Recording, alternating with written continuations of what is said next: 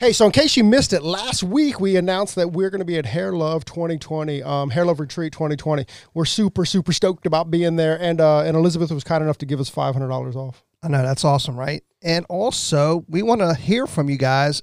Who would you like us to interview while we're there? Because we will be doing interviews. We're pretty excited because we uh, we have a bunch of our friends there. Um, I know like uh, Naha winner Erica Keelan and uh, Darina's going to be there. We love Darina; she's the best, man. Yeah, she's super cool. Um, uh, Maddie, Maddie Conrad's going to be there. Pretty Little Hombres, Miss Jamie, uh, Maine Ivy, uh, Olivia Smalley, Shelly Gregory, uh, Jenny Strebe. Uh, you know, Jenny, she just uh, she just founded uh, Air, which uh, which is picked up by Salon Centric. But you know who else is going to be there? And I hope we get a chance to talk to her. That's Kia Neal. Kia Neal has started like the texture revolution, or or certainly she's talking about it. Yeah, totally, dude. And you know, DM us. Let us know who who you want us to talk to and uh, we definitely uh, would love to have you guys join us as well. Yeah, absolutely. So uh, we have we have a special code for you. Elizabeth was kind enough to give us five hundred dollars off, and that code is Hairdustry Hair Love. So if you go to the hairloveretreat.com podcast, just put in Hairdustry Hair Love as your code, you're going to get five hundred dollars off.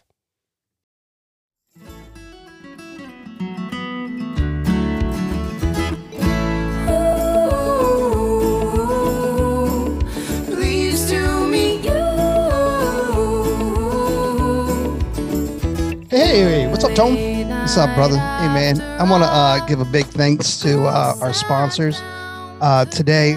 Thank you, Schedulicity. Thank you so much for doing what you do for our industry. You give so much love.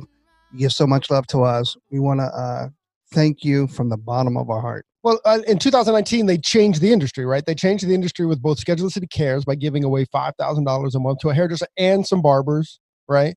And with Schedulicity Pays, Yeah, and Schedulicity pays was huge. Ginormous. Yeah, and, and it definitely, definitely will save you money. Yeah, No doubt. There's no doubt. I mean, at 1.99% processing fee and for 10 cents uh, a, a swipe, I mean, you do your research. You can't find better. No, and a free card reader. And a free card reader. That's right.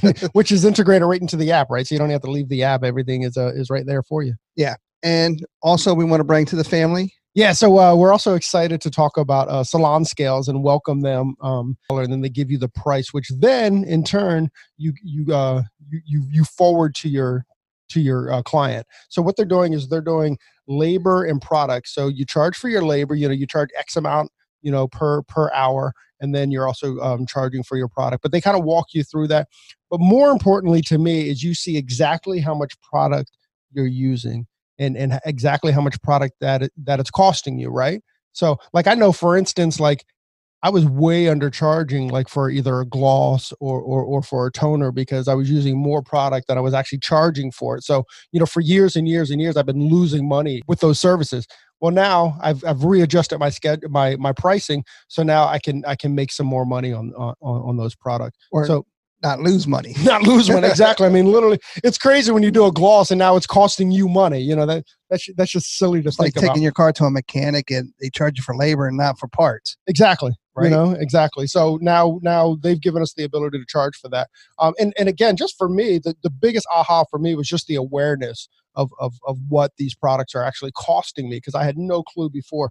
A really uh, another really cool thing about Salon Scales is that you just put in whatever product line that you're using, and and it's already preset in the uh, in the app. You just go to their website and you go, "Hey, I'm using this product line, that product line, this product line," and it just it automatically puts it in the app for you. So when you're uh, when you're weighing your your product, you just boop boop boop boop, boop. and even if like like because we're independent, What do you got to do? boop, boop, boop, boop, boop. because we're independent, you know, we use we use it's not just one product line that we use or one color line that we use. Like I use um I use Schwarzkopf uh, lightener, but I use Redken um uh, shades, and it's and you're able to put all those products in there so you can weigh exactly uh exactly what you uh, what you want. So they're making it super easy for you. They're making it incredibly easy for you, and you're saving money, and you can actually make money because I think I said earlier you can you can set the price to whatever you want to charge for that. Meaning, like if a tube of color is costing you ten dollars, you can mark it up so it's twenty dollars. So when you forward that to your client, that um little bit of a, a, margin there as well. It's it's so great. Um, again, just thank you very much, Salon Scales. Thank you for being on board with us, and uh, and we can't wait to see how you guys change the industry in 2020. Hey, hey, welcome to your day off. My name is Corey, and of course, I'm sitting with my best bud, Tom. What's up, man? What's up, brother? Uh, so here we are. Once again, we're at uh, ISSE in Long Beach, California, and uh, it's our first go here, and we're really excited about about being here. Yeah, and uh, again, want to give big thanks to Schedulicity. Want to give big thanks to Hairbrain for uh, just being so kind to us this weekend, and, Yeah. and you know, giving us a platform to do a live interview, and uh, just you know, everybody that's just kind of been open armed and helping us out, and just you know, allowing us to do our thing. Yeah, exactly. And I'm and, I, I'm glad you said that. You know, because uh, I, don't- I don't know why people let us do our thing. Anyways, Right. it's just so silly. Um, but yeah, you know, uh, again, big thanks to uh, to Hairbrain because um, you know they put us up and they put us. Uh, we did, we had a live classroom with them and we were able to do a, a live podcast, which. Um, yeah, I'm starting to get more and more comfortable with it. You know my f- stage fright stuff, so uh, so I, you know, it's starting to feel a little bit. I don't know if it'll ever feel comfortable necessarily. Well, our sitting in front guest yesterday, all we had to do is say, "Hey, welcome to your day off," and we shut up, and then they Yeah. talked, and then we closed it out. That was Exactly. it. Yeah, we talked to Con- uh, Maddie Conrad, and I don't know if either one of us got two uh, sentences in, and um, we didn't need to. we, we didn't need to because you know Maddie Maddie drops bombs and you know has opinions and stuff, so that's cool. So um uh, again, we say this all the time. Um, super super mega excited for or for um, our guest today. Not only has he become um, um, a really great friend of ours, but um but he's just like he, he's an industry icon, and, and, You know, he's become more of a mentor. I mean, we I like really, that. Yeah, that's, yeah, that's fair. you know, if anybody in, in this space that really who's helped and we look up to, and it's this guy. Yep, and he also has a podcast of his own, so uh, so he's a fellow podcaster. But um, not only that, but He you might know, have been the original podcaster, he might have. We'll get into that. I think he was actually. We'll we'll, pro- we'll probably open with that deal. right? So um, you know, we, we pride ourselves in, in, in not being the experts, and we bring the experts in, but but our guest today is the expert of the experts, right? Yeah. He, he's the stat guy of the industry. He's the guy that I always go to, and I go, hey, what what? How many of you know? How many? I, this is a, this is literal. About a year ago, I sent them a text, and I'm like, hey, many hairstylists are, are, are licensed in America? And you know, he texted me back maybe a split second later, and he gave me the you know the whole stat breakdown. And he loves stats and stuff. So last year we did a podcast with him called "The State of the Industry," Yep. and today's podcast is going to be that. So that was the state of the industry of 2019. We're going to get into the, into it today, and it's the state of the industry in 2020. And and- Kind of cool if we can keep this up yearly, right? I love it. I lo- As long as he loves it, I love it. You know, I, th- I love the conversation. So definitely. So cool. Should we bring him in? Yeah. Okay, so our guest today is the CEO of Hairbrain. That's why we gave out the extra long shout out to Hairbrain. Um, is uh, Mr. Gordon Miller, and uh, again, Gordon is just he, again he's been amazing to us, and you know we're very very grateful to uh, to have him in our life. But Mr. Gordon Miller, Hey. welcome to your day off. Thank you.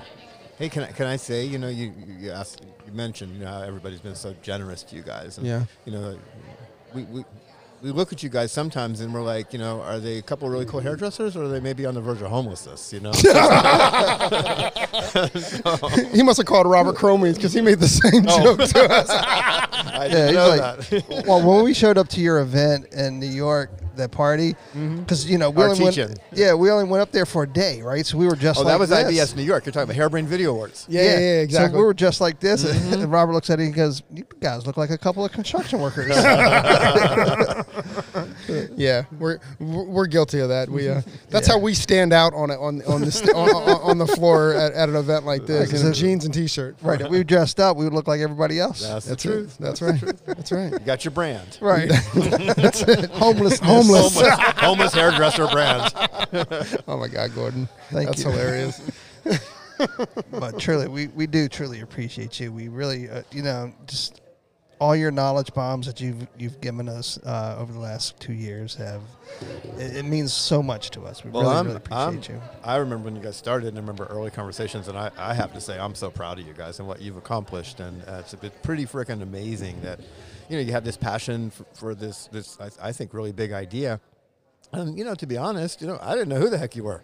Um, you Nobody were working mean, that was it. hardcore, you know, hairdressers. You were committed. You had all this passion, and look how you have blown up. And look who you kn- look who you know and who knows you, and and you- you're sharing all this great stuff. Uh, sincerely, I, I love what you're doing, and, and, and again, because I I kind of saw you evolve, I'm, I'm Mm-hmm. really seriously proud of you guys because I know how passionate you are and you, for the industry, and it's, Mm-hmm. it's such good stuff.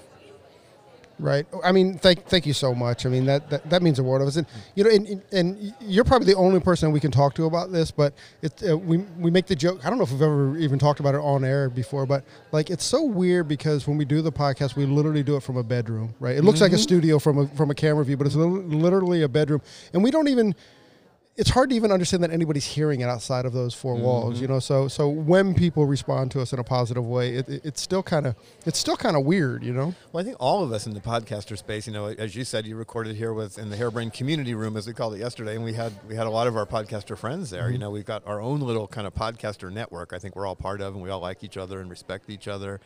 And you know, it's um, I think we've all had this weird experience. I've been around for a long time; people know me, but podcasting has taken my presence to a much higher level. Sure. And when people stop and and I'm sure you have this all the time, um, which is when I hear your voice. That's when I heard your Yes! voice. I knew it was you. Right. Yeah. And We get that all the time. Yeah, and it's uh, I don't care how long you've been doing any of this one, and I'm sure Robert with Cromeans would say the same thing in a different way. When somebody recognizes you, you know, you just can't help but get all tingly. Yeah, exactly. Yeah. And especially for like podcasting, and we don't even um, we don't even put our face in our in our in our feed, and Yep. so it's weird when we talk to people and they're like, "Oh, that's the voice." Mm-hmm. You know, Tony actually had an interesting. Uh, you want to get in that story? Yeah, it, it was it was at BTC, Yeah. and uh, we were, you know, I was walking the hall with uh, Philip Wolff, and uh, him and I were going to dinner, and somebody stops Philip's like, oh my god, you know. Everybody stops Philip, right? So he- but anyway, she goes, "I love you on that pod, on that Your Day Off podcast." Oh. And then he smiled and he pointed to me and he goes, Your Day Off podcast. She goes, Nah, get out of here. So she closed her eyes. She goes, Go ahead and talk. I- And, uh, so I started talking. She's like, Oh my God, it's you. I was like, hey, can I can I say something? Um, Philip Wolff is like three feet from you. Yeah. Yeah, right just- now. He totally just walked in the room. Yeah. That's crazy. So, so uh, Tony, uh, Tony teased it, uh, when we were doing the pre-talk. So, what, what was yours the first podcast in this? in this, No, who, who was there before you? I, you know, um, I think Because you did American. I did American. You know, actually, no. Now you make me wonder. American Salon. I yeah, I might have been the first. Katie Whitledge has been doing hers for a long time, and I'd have to ask her when she started because I actually started the American Salon podcast. Um, probably started five, maybe five and a half, maybe six years ago. So I was early for sure, and I don't know if Katie beat me or not. I think I might have beat her now that you said it. I might have been first. How consistent were you with the American? Um, Very same, same, Same. Yeah, So same, weekly, you were getting it out weekly? Yeah, weekly. Um, did it only for about maybe a year, year and a half. You know, um, and we're uh, two and a half years into the Hairbrain Conversations podcast. what um what was the break between um uh, the American Salon one and the uh, and the Hairbrain one? So, how much time did you take off? Maybe two months. Two months. So you, Two it was months. right into it. well, I didn't. You know, the plan wasn't. You know, to be honest. Um, you know, I was. You know, I, I left one kind of media company, went to you know really I think a, a very different company, Hairbrain Community based, and but but people think of us a little bit as media. I wanted to be respectful of where I came from, and um, after I left. Um, um, I waited a little bit, and they took all my podcasts down. They deleted them all because we were. I think they saw us as competitive, and I uh-huh. was like, okay, I, I guess I can do a podcast. right. So that that's when I started. Okay. That's yeah. I mean, that, that's interesting to me, and I just I, That's a whole different conversation. that is a whole different It speaks conversation. to the competitiveness of life, Right. and business in Right. particular. But the beautiful thing now, and as we get into the topic, you know, the state of the industry, is that you see more and more today people working together. Absolutely. Well, Yeah. social media, the collabs, right? Yeah. Yeah. And I think you know we, as we said a moment ago, I mean, we're all buddies and our, our fellow podcasters. You know, whether it's Eric or Katie, you know, and a few others. You know, we, we definitely you know have shared. We've been on each other's podcasts. You Yeah. know, we you know we, we stay in touch with each other. So I, I, I agree. I've always been this way, though. I mean, I don't think it's it. It feels like it's really blown up, but I've. I've when I was in the media business, when I was at American Salon, when I was a publisher, I was friends with the Ameri- with the Modern Salon folks, and you know, and the Launchpad folks, and Estetica folks. Um, so you know, it's just my mom taught me well. right. no doubt. Right. I mean, w- we love being in the in this space and, and Yeah. being friends with you. And, and I'm again, I think it's super dope that we all do get along. And they're, they're, they're, I never feel that competition. I mean, No. so many people, and you know, you taught me to kind of pay forward too because when I reached out to you, when you on when I DM'd you, Yeah. and then you DM me back, I was actually walking my dog, and then I did like a little jig in the back in the uh, in the backyard, and uh, was very thankful because that was within like a couple months of us starting the podcast, and I don't Yeah. remember why I reached out. I don't know whether it was a gear question or, or It, it had to do with how you do it. Yeah, I think you were talking about you know the platforms, or it, it was something. And you know, I, I have to say this: um, I get so many comment. I got one yesterday. People seem to be surprised when I answer my DMs. I'm like, oh, I couldn't believe you answered. I'm, uh, I'm like, really? Don't people answer? You know, um, again, I think mom, you know, taught me well. You know, it's, it's the right thing to do. It's the polite thing to do. Right. Um, it's not always easy to do, but I answer every DM. yeah. Yeah, I mean, because people look at you as as a celebrity or a just someone An old guy. yeah, but someone who's been around for a long time. yeah, but you've impacted the industry oh, in such a positive way. You know what I mean? And so when someone like that responds back to you, you can't help but like, oh my goodness, that's you know what I mean? That's, that's nice. I, pre- I appreciate that. It always feels weird, but I, I do Right. Yeah. that. I get that. It's like the voice thing is, you know, it always Yeah. feels kind of weird too. You know what I mean? So, anyways, that's cool. So let's get into it, man. Yeah. So, um, you know, last year we talked a little bit about, well, well, let's. How do you think the industry has evolved since uh, 2019, or, or in the last year? What were the big What were the big takeaways that you saw from your fr- from your perspective? Well, um, I kind of put them in categories a little bit, I guess. You know, social's been interesting because I think you know one of the biggest changes in the industry in the last few years has been kind of the adoption of social media, what it's meant for everybody. You know, Sure. it's- it's been a game changer. Without social media, I don't know that we'd be doing these podcasts because it, it becomes a way for us to let everybody know we're doing them. Right. You know, and I, I don't think it was as easy to do that maybe 10 years ago. You know, podcasting's been around for a long time, by the way. So I think social is a game changer for at every level of the industry stylists, salons, brands, you know, you, you name it. And I think, um, and I think the brands, big companies in particular, have have have a new understanding and appreciation for how powerful it is for the individual. And I think because I think you know there was a lot of um, misunderstandings, misconceptions, stereotypes. Even if you talk about influencers as one part of social media, so I think that has evolved how we think about it. I think the other thing for me about social media that's evolved is my thinking about it, and uh, this is kind of a contrarian thought, but given the travels that I do and the, the amount of time I spend talking to people about social, I'm really very much convinced that about 90% of the professional side of the industry, the stylists and salons, do not do social well if they mm-hmm. do it at all. And I think that's a very big industry misunderstanding. I think a lot of people, think, oh, everybody's doing it, and because everyone's doing it, maybe there's no no room for me to do it or do it better. I don't have enough motivation because it feels so competitive. And when I land in a, when I land anywhere, when I land in a Long Beach, I hop on Yelp. I look at salons. I look at their Instagram pages. I'm always shocked, you know, how poorly some are doing it or not at all. Right. So to me, that's an social has evolved. It will continue to evolve. I think where it's going is to a less is more kind of place. I think everybody's going wide. I think stylists have been learning. Stylists, you know, have these wonderful role models who are influencers. And I think often um, individuals and, and small businesses misunderstand how to be successful at social because they're basing the best practices on what they see influencers doing. Right. And influencers have different jobs. You know, being an influencer is a job, and it's a job very different than being a stylist. And so, what you need to do to be to get more clients, to get more business as a stylist is very different than what an influencer has to do. So I think you know, again, an evolution of that space. That's that's a big one. It's funny that you said it because we had that conversation earlier uh, today about uh, you know know your tar- target audience. If you're making videos Yes. like an influencer, you're you're trying to attract other hairdressers, right? But if you're trying to a- attract a clientele, you got to totally change your game. And you know, I think you know contextually when you think about again, you know, followers, the big the big idea. Yeah, an influencer, and then we have micro influencers. You know, we got the big influencers, and you know, in the influencer space, you know, if your goal is, I would say you should have a goal if that's what you really want to do. And you've kind of gotten through all the, the understanding of how hard it is to do it. I think that's important. To me, it's like, you know, American Idol. You know, it's like, I want to be a singer. I'm going to go on American Idol. You know, I used to watch American Idol until I realized that nobody on American Idol, except maybe two people, have ever become anybody. Right. So there's this idea that anybody can do this, but the reality is it's tough. It takes a lot. It takes courage. It takes hard work. It takes a lot of skill and knowledge, you know, and, and dedication. We get confused again, and, and I think we, at, a, at the salon level, I just know so many hairdressers with 500 followers who are killing it. I know hairdressers with 5,000 followers who are not killing it because mm-hmm. they've gone too wide. Right. And one of my favorite educators in social is one of your, I guess, kind of regular guests in some ways, is Michael Cole. Yeah. And when he talks about social, it's a completely different conversation than most of the social media educators are having. And he's my favorite. I think he nails it, which is go small. You know, if you get 500 followers and work them well, you can build a good book.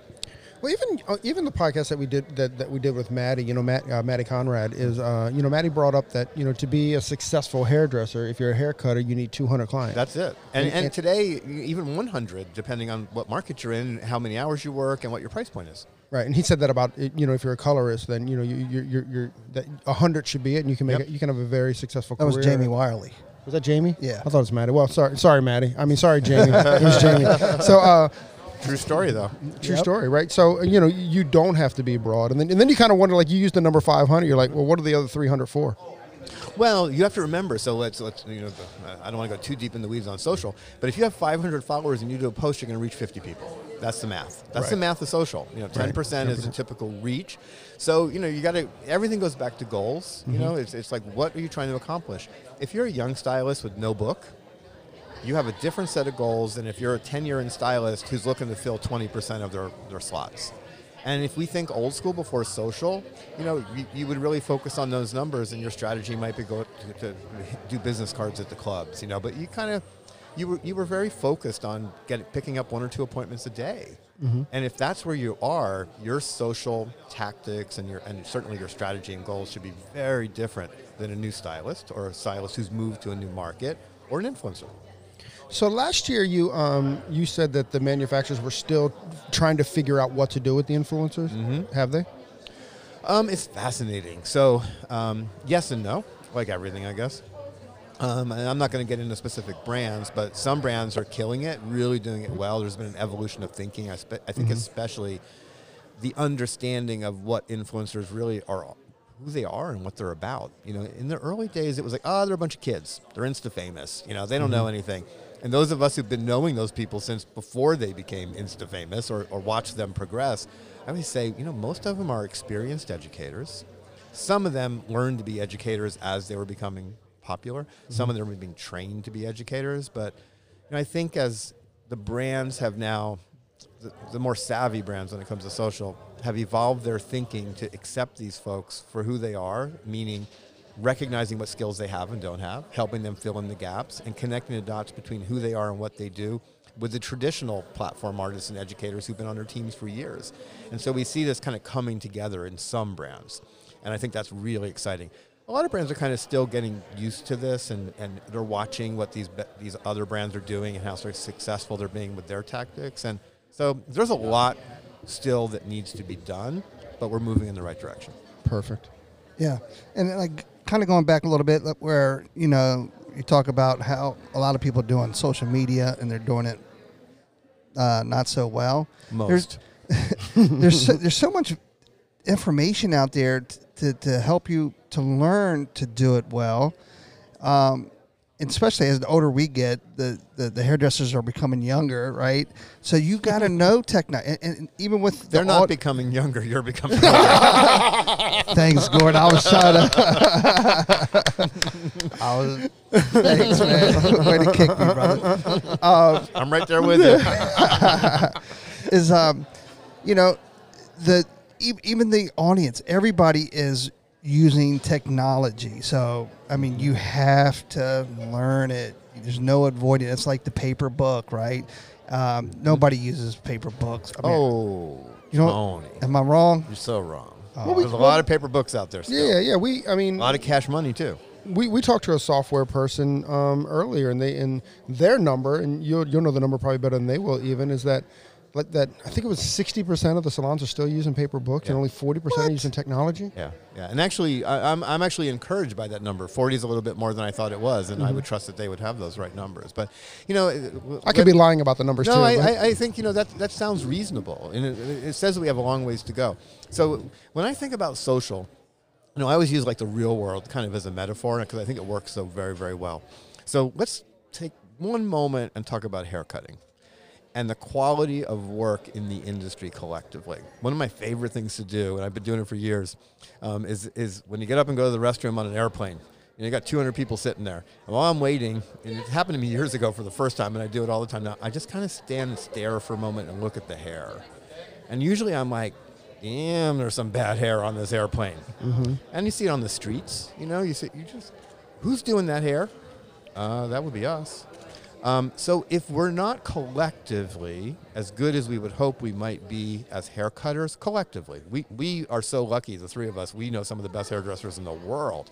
I live in a rarefied world of hairdressers, craft hairdressers, and I spent my whole career hanging with great, great hairdressers. But I always like to take a step back and, and realize that that's not the norm. You know, it's it's just not. You know, there's a lot of folks who could be way better. And then we say, how is that possible? There's so many resources. Same with social media. Same thing. Right. Right. So I got to be honest, man. Last year when we talked, I thought by like, I thought by this time that, that Amazon would have uh, would have bought out one of the big companies, and it hasn't happened. No. Um, where, where does a, where where does Amazon live in our in our industry, and and is it, is there fear? Well, there's fear for sure. You know, in the in the weeds of the industry, because I hear about it every day. You know, people people who do have concerns as to where it might be going. I I would say that um, we all need to stay tuned. Uh, you know, I would predict it still could happen. Um, you know, some folks said that Amazon has been kind of looking around closely at the industry. What's interesting about big picture business outside the industry, these big conglomerates, these mega companies that occasionally buy other companies, timing is everything Right. they have to look, you know, for the value. We've got publicly held companies in this industry. Big companies outside the industry wait for a stock price to get to a certain point before they jump in. So they might be, you know, we're going through tumultuous times still in, in many parts of the industry. Eh, a company like Amazon might be waiting for the price to be right as one thought about maybe why it hasn't happened yet. The industry's evolving quickly. They're really smart. They might be watching to see, well, where's the industry headed with this giant shift towards rental? Which is that's another whole conversation. But the shift is continuing. Talk about trends; it's continuing. The evolution of suites is still growing at a, at a, at a good clip. Um, those things will impact long term the state of retail because we know that people who leave commission salons don't at, at this moment retail at the same level. That puts the retail part of our industry a little bit at risk, and that would be of interest to an Amazon and perhaps hold them back a little bit and maybe see where they think it's ultimately going to go. I don't think they're out of play. I just think they're maybe watching. Maybe slow playing a little Yep. bit. Which Yeah. totally makes sense because as the as the suites or the independent hairdresser mm-hmm. grows and then the retail sales do drop, Yep. you know what I mean, it's going to force somebody's hand. Yeah, yeah, exactly. And I think Amazon's trying to figure out even what does that mean right now. They've launched, you know, they, they obviously they're already selling professional products with the permission of brands. Um, there's, it, it's been fairly new, so they got to see where that's headed. And they, what this year they launched their professional only distribution platform. Um, doesn't seem to have done very well for them, but they don't have the brand. You know, one of the tricks with distribution, old school or new school, online or off, is you got to have the right brands as a distributor to build your business Right. And they don't seem to have them yet on their professional I gotta tell you, so they, you know, they sent me an email and I read it. I still don't understand how it's working. Like, Yeah. and I don't understand, like, like it, it is the sales pitch that it's a benefit to me. Is the sales pitch that it's a benefit to my clients? Mm-hmm. I, I haven't. I, I think they did a really piss poor job of selling me So as an independent hairdresser. any, I would say my experience over a long period of time has been companies outside the professional beauty industry, and you know we all kind of know some of them are kind of stepping, putting their toe into the professional industry. Um, it takes time to understand how to communicate with the people who work in this industry. We're a very unique industry. Our language is different. Our the way we think about everything and, and how we interact and engage with one another is unique. And I don't think they figured out how to talk to us yet. That makes sense. It totally does. How, well, I'll ask you. I mean, you're not from the industry originally. Like, when did, when did you start to one understand that we speak a different language, and two, how, how to how to be effective, how to be an effective communicator? Wow, that's a that's an interesting question. I don't I don't know that I can actually really tell you the answer to that, except to say I, I came into the industry, you know, right out of college when I was 22. I fell in by mistake. Went to work in, in a chain of beauty schools and salons, and and um, you know, being young and it was my first business experience. Like again, right out of college. You know, I, I kind of got thrown into the deep end of the pool pretty quickly. You know, I was working in a, a with about 150 hairdressers and, and cosmetology educators in this company of salons and schools. And so I, I think I got there relatively fast, but it's easier when you're 22 and you know nothing. Well, you're 22, and, and, and, and like you said earlier, when you called Tony old, you know that that's kind of where hairdressers live too, right? I Yeah. mean, we, we live uh, you know in our 20s anyway, so it, and I grew up in the education side of the business. So, uh, you know, to be, I spent eight years, you know, kind of in the trenches of local schools in Colorado, and then I moved to Utah and ran a chain of schools at a very young age. At 30, Pivot Point brought me to Chicago, and I spent 10 years with Pivot Point. Came in as a fairly junior person, left as a vice president, and um, Leo Passage was my mentor, and he taught me everything there was to know about education and educating hairdressers.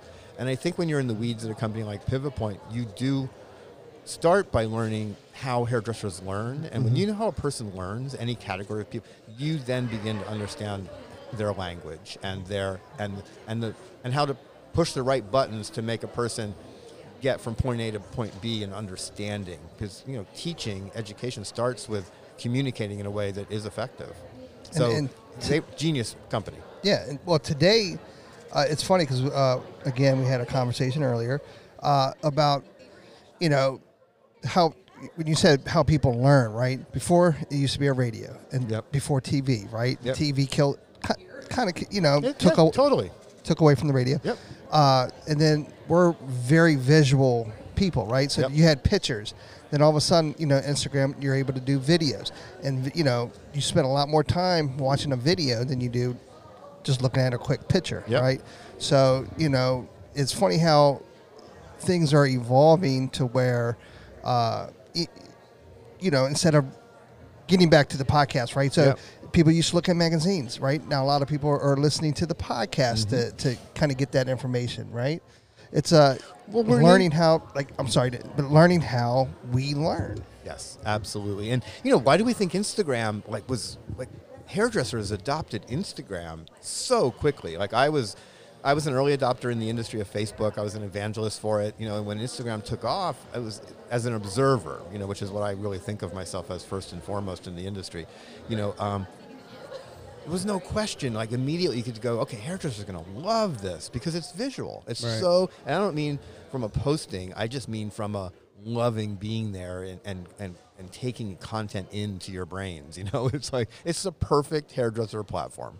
It is, and I think, and I think, it, Instagram came in, and then, and I don't know whether like like we're seeing, you know, certainly a year ago, two years ago, we saw so much, a lot of vivid color, which also plays to that Totally. plays to Instagram, you know, and plays to and And plays, plays to to the hairdresser. exactly, Yeah, exactly, more so to than the, than the consumer. Yeah, def- definitely. But but it makes it you know certainly a couple of years ago it made it very interesting. Oh, you know, to stop on that picture and stuff. Yep. Actually, you know, Tony Tony halfway sets you up, and I'm going to set you up the rest of the way. And and this is totally one thousand percent self serving. But I think last I think last year when we talked, I think it's fair to say that that we didn't know where podcasters. Uh, laid in, in our space in the industry, you know, the space in the industry, and and you and I have had a couple private conversations where we think where we agree that the podcasts have really um, taken hold, Yes. and, and I, th- I think we're uh, uh, more so than last year. We're way more relevant, and Yes. That was kind of a weird way to put it. But you know, we're more relevant to, and, and we can tell we can tell the long form story, and um, and that's what I love about podcasts. You know, I know that we do a, a format that's a little bit longer than yours, but Yep. uh, you know, Not we- much. I mean, I'm an hour every week, and you're. What Yep. you, yeah, About the same. about, about Yeah, the same. Yeah, per, yeah. you know, per episode. So wh- where do you see it? I mean, um, are we the new media? Are we the new No. magazines? Well, are we the new whatever? Yeah, I mean, I, I've been calling us the new media, and I, I'm going to go back to what Tony said because I think so. Fascinating. This is a fascinating conversation for me. Trade magazines.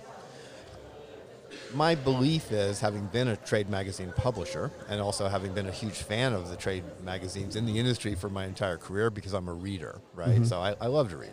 Um, the industry collectively doesn't read, doesn't like to read so much, you know, and so arguably, and I, I think I know a little bit of the data as a former publisher, is I don't have never believed that the majority of the industry read the magazines. Just wasn't their thing. They looked at pictures if, if they were lucky enough to get them. Most magazines didn't ship to anywhere near the majority of the industry. The majority of the industry never saw the magazines. So, um, so you know, it, it filled a need, you know, but I would argue that from a new media perspective, and I think Tony kind of just said this, that th- these podcasts have replaced the words that were in magazines. That's what I believe we have done.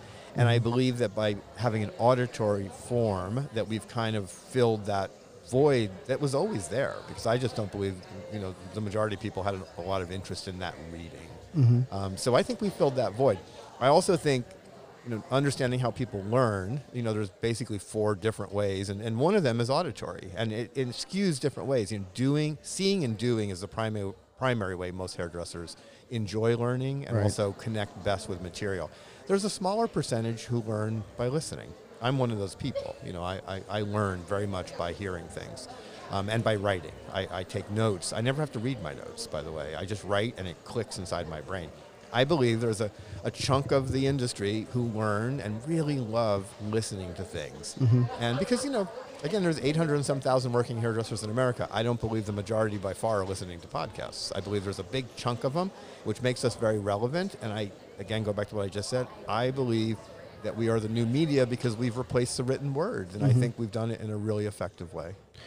and once again, the, the, even what I said earlier about Vivids and how relevant that was to Instagram. I mean, I, we also have more, dare I say, stars in the uh, in the industry as well. So you know, we, our formats are very similar, where we, we mm-hmm. talk to people that are that are working in the industry. Yes. and and you know.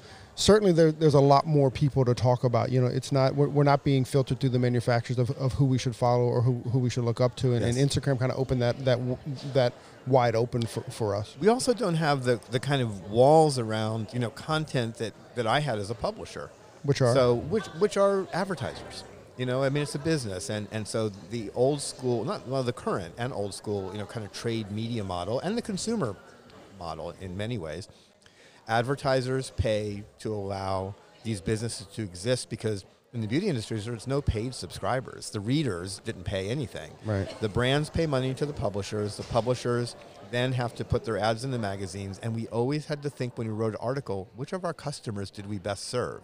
Which customer that gave us money? we don't have that as podcasters. You know, I mean, you have a great you know relationship with Schedulicity. I love those guys, by the way. Um, and but at the same time, it looks to me like you have a lot of freedom to interview whoever the heck you want. Right. And we have great brand relationships at Hairbrained, but we've made it clear to our, our brands that we work with, and they're very accepting of this, that the podcast doesn't live by the rules of the older school media. We interview the people who are interesting to our audience and bring value to our audience, and our brands support us in that. That's a game changing set of rules from, for a media um, category, which I believe we are. Yeah, that's one of the reasons why we, we started this podcast too. Is is is we want it not to be constricted or restricted of who we can talk to or Yep. bring together, right? So, um, it, just it's just very important for us to, to be able to have that freedom. And you do it so well, and I think we do a great service to the industry. And it was one of my frustrations as a publisher. I, I, I worked for a parent company that owned many different kinds of publishing, not just beauty.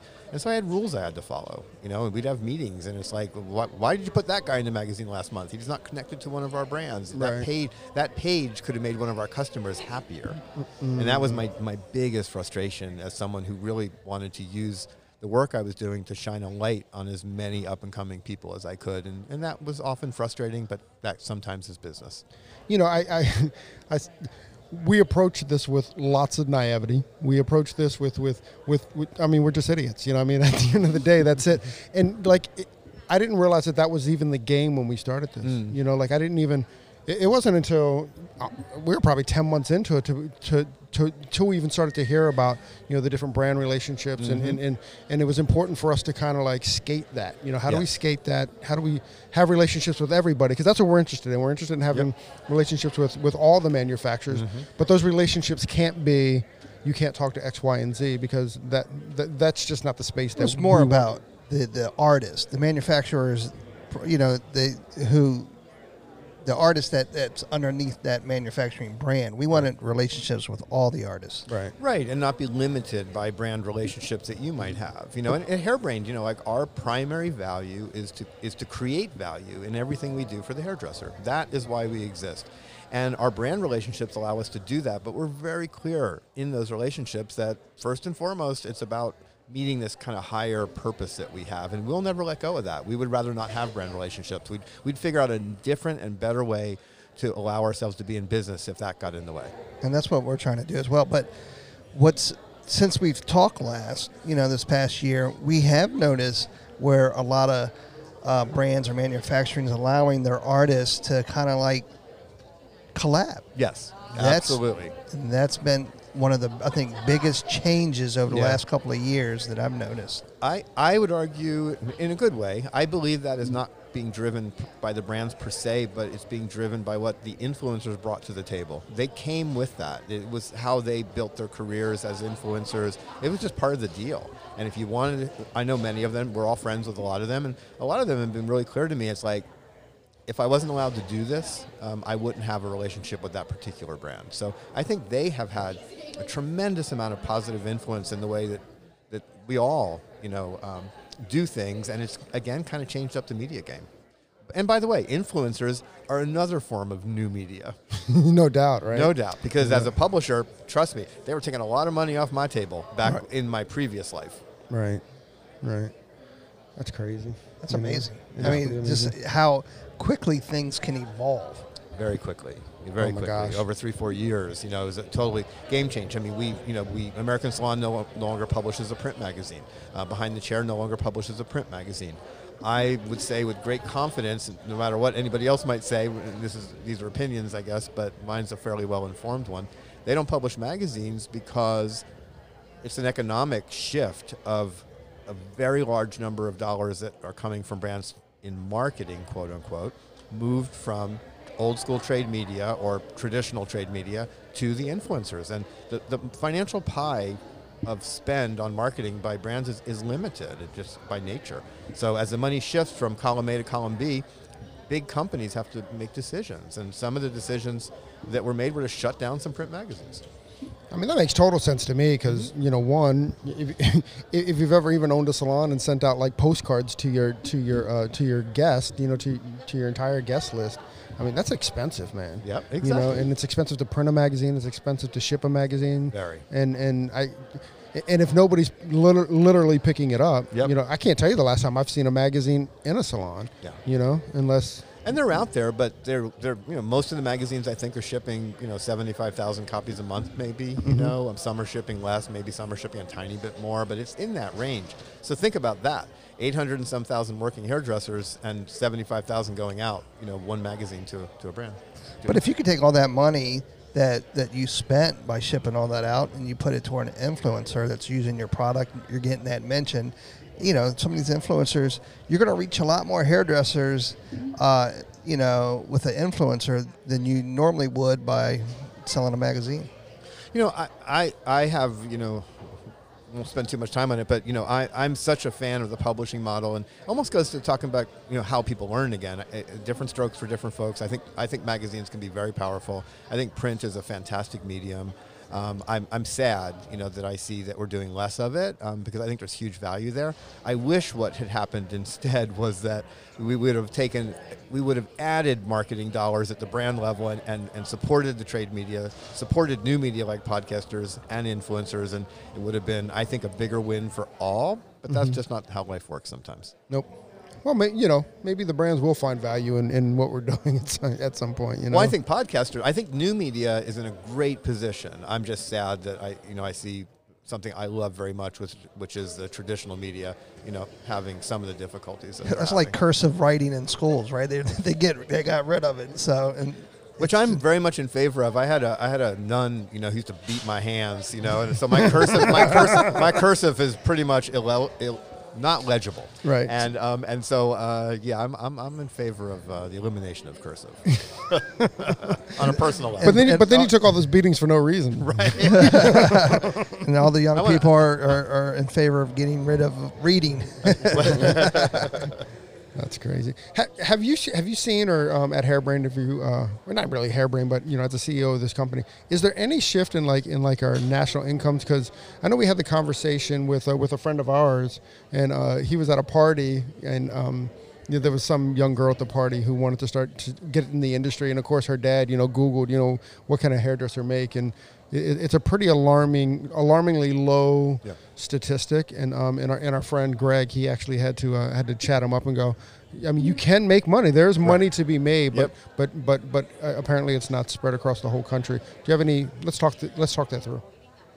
I think it's gone down, um, to be quite honest. Now that's anecdotal um, because the data is really hard to get your hands on. Um, I try to. I've always tried to like triangulate that. I say I, I'm, I've been really fortunate to be kind of living in a Switzerland kind of world most of my career, working in education and not at the brand level. It kind of changes who you are and how you're perceived. And I have a lot of friends, and so I see stuff. Um, a lot of the data comes from the government, and sometimes that data is not always easy to understand. Right. But here's what we do know fairly well from stuff I've seen we have moved more to part-time employment, and with the shift to rental, um, arguably um,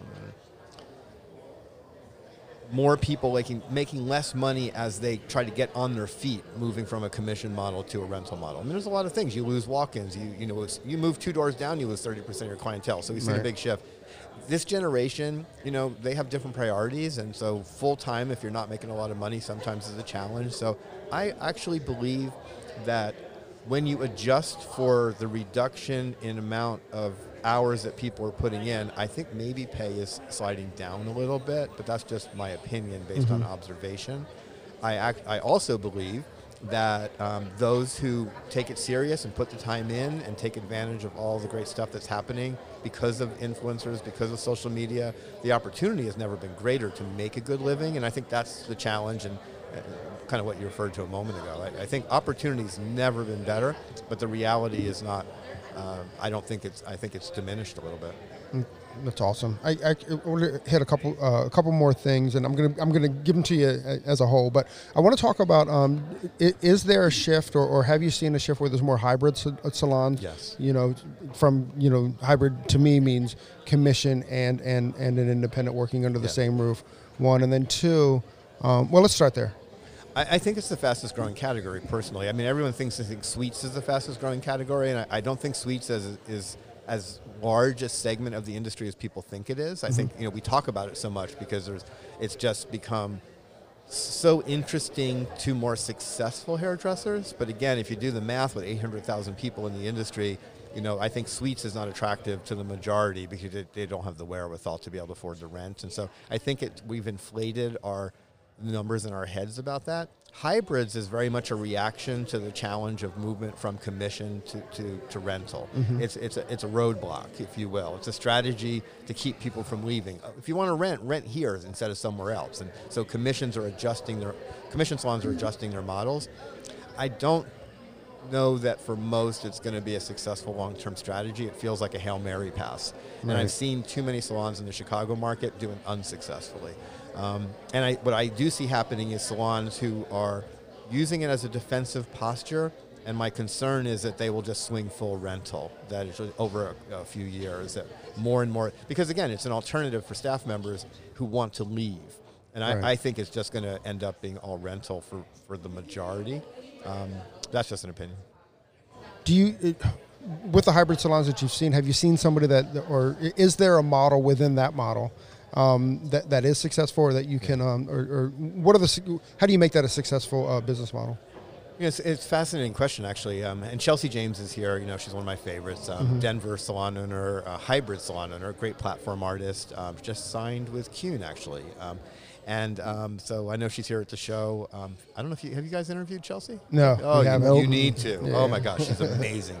Um, love her. Hey, sh- I, I think she's a listener. So if you're listening, hey Chelsea, Reach Um, out, DM, DM us. there you go. You know. I'll, I'll make sure that happens. um, the, um, but she, she runs an amazing um, hybrid salon, and she's been a suite owner. She's been a commission salon owner. She's been um, a commission salon stylist. Um, she's been she's an army veteran who sh- shot cruise missiles Oh, to add to her story. Oh yeah, you got to interview her. Um, but um, no, she's done it very successfully. Here's and here's the key, and I think this is the key to success in every model that we can think of where there's more than one person: culture. She's developed a brilliant culture that I believe um, it's, um, it's it's built on all the things that have always made salons successful. So she doesn't she she looks at her salon as a team of people, even though some are renting and some are commission. She has apprentices in the salon who are there to support the entire team. So she has an apprentice model to bring people in to then go commission and then possibly go rental. Um, deeper conversation, perfect one for Chelsea James to have with you guys, but culture. And I would say that the biggest challenge that commission salons have today in not losing staff is having culture, great culture. Culture that inspires people, culture that supports people, culture that makes people understand that they have a path for their career within the salon where they work. And the best salons I know that are not worried about rental, about these new business models, most of them that I've observed who are doing it successfully, they have a strong, powerful, inspiring culture. To build on to, uh, to what he was saying, how about independent education? Mm-hmm. You see uh, a, a huge growing market of independent education. I, I think it peaked a, a year or two ago. To be honest, I, I think we're on the down a little bit. I don't think I don't think we're like you know diving into a trench or anything. But I, I mm-hmm. think you know really uh, what I think was the peak of the influencer movement. You know was over a year ago now. I actually think what's happened on the influencer space is I, I feel like there's less at the highest level. You know, and I think below that it's a little wonky at the moment. Not sure where it's going to take us.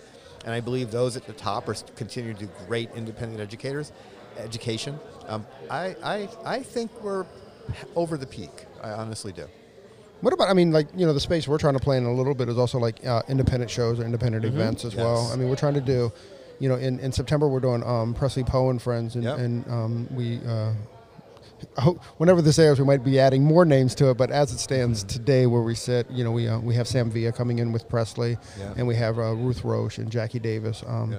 all signed on for that night. So I mean, it's a space that we're trying to play in, and and you again, certainly with Instagram, you're seeing a lot more of these like uh, almost almost pop up education kind of things, and and it excites me. It just excites me that that we have a lot of young, not that we're the young ones, but that we have a lot of um, that we have a lot of young artists. Well, You- Gordon clearly said we're not. So.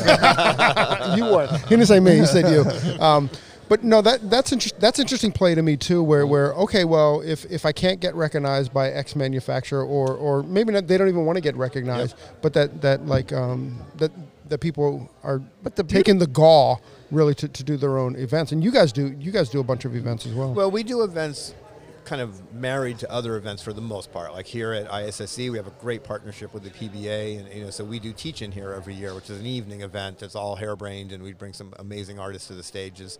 But we, you know, we do it kind of as a bolt-on, if you will, to Right. existing events with with with um, events where you know we have great relationships. We're launching our first conference, FutureCast. You guys are going to be part of it, March 30th in Chicago. HBFuturecast.com. Check it out. It, it, by the time this airs, it'll probably be sold out. But um, but that for us will be a conference for 400 people. So we're putting our toe in that water. We're going to do it in a, in a way I think is quite different than what you guys are doing, which is a great thing. I would say every bit of again triangulating research you know shows me that the majority of hairdressers in the industry do not get education on an annual basis huge opportunity huge opportunity and i think you know there's so many of these independents who are kind of plugged into that notion you know they're you know, and i think maybe a lot of people don't go to some of the existing education because it just doesn't seem to fit their need, either geographically, financially. Mm-hmm. Maybe the vibe doesn't feel quite right for them. You know, different different strokes for different folks.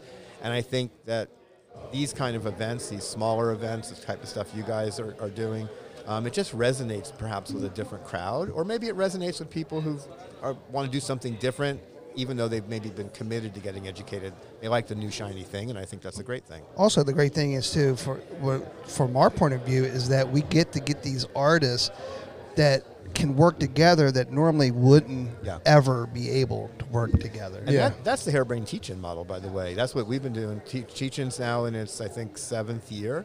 And that was Gerard's vision. You know, he's like, he was a brand educator. He worked for Aveda, he worked for Paul Mitchell, he worked for Arrojo.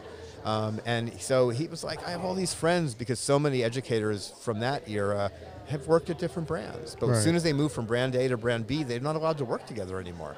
So Right. Hairbrain created a platform. And last night we had uh, well, between Elevate Hair and, and, and what we did at Hairbrain for our teach-in, we had something like 30 some educators across that stage, all from different brands and all from different walks of life within the industry.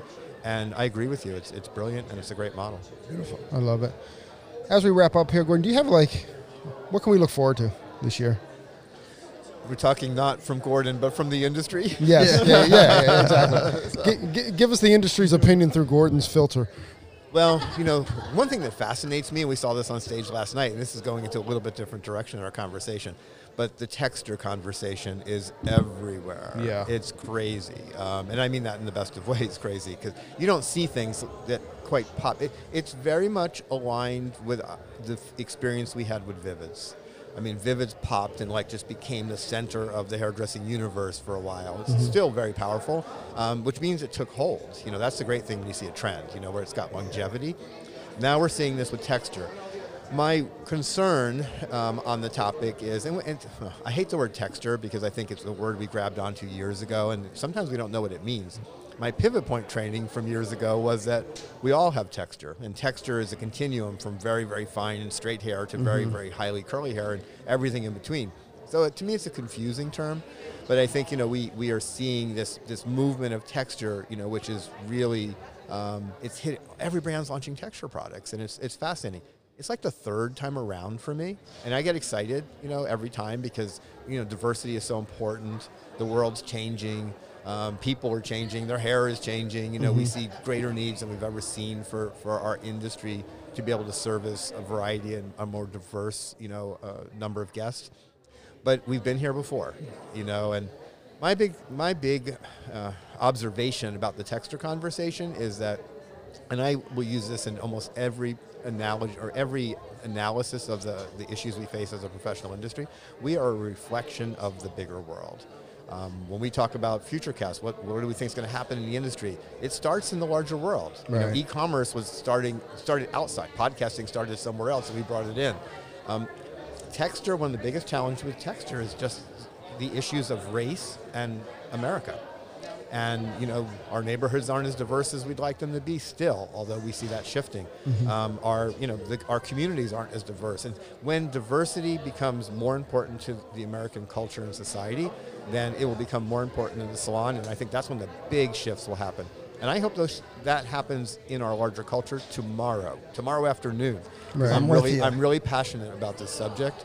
And um, I think, you know, coming from Chicago in particular, we have a great, wonderfully diverse city. Um, I just want to see it everywhere. Awesome. So as we wrap it up, that's going to be the word of 2020. Texture. Texture. And on that- now let's change it. Diversity. Diversity. I love that. I, I too. love that too. And and, and Just- that's why we have to reach out to Right. Kia because Kia uh, Kia is at the head of a ahead of that So. Kia, so and let me say this before you go about Kia, because I know you're wrapping up. But Kia, I saw her for the first time three years ago teach a class, and I walked, stood in the back of her classroom. I never met her before. I waited for her to come outside. I said, "You are a masterful educator. You're one of the best I've ever seen." And gave her a big hug, and she's become a friend. But she's brilliant. she is brilliant. I agree. Can't wait to get her on.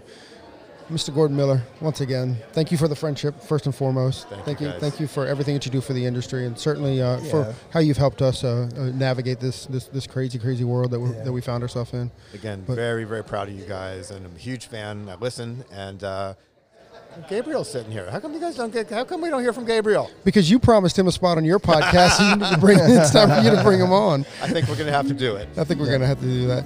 Gordon Miller, CEO of Hairbrain, thank you very, very much for joining us on your day off. My pleasure. Hey, hey, so there it is. Hey, this is a message that um, we've been trying to bring, I don't know, for the last couple months, actually, since we started the podcast. Hey, so if you like the podcast or if you find that it's useful, please, please, please leave us a review, a five star review on iTunes. Um, leave us a rating and a review. But if you don't like it, forget about it. Yeah, totally forget about this message. We also want to thank Sarah and Blaine from Pretty Gritty. Uh, Sarah and Blaine, they are a band out of uh, Portland, Oregon, and we just want to thank them very much for allowing us to use their song "Pleased to Meet You" on our podcast. Um, that's cool. I think you can find. Actually, you can. You can find their music on um, on iTunes. Peace and hair grease.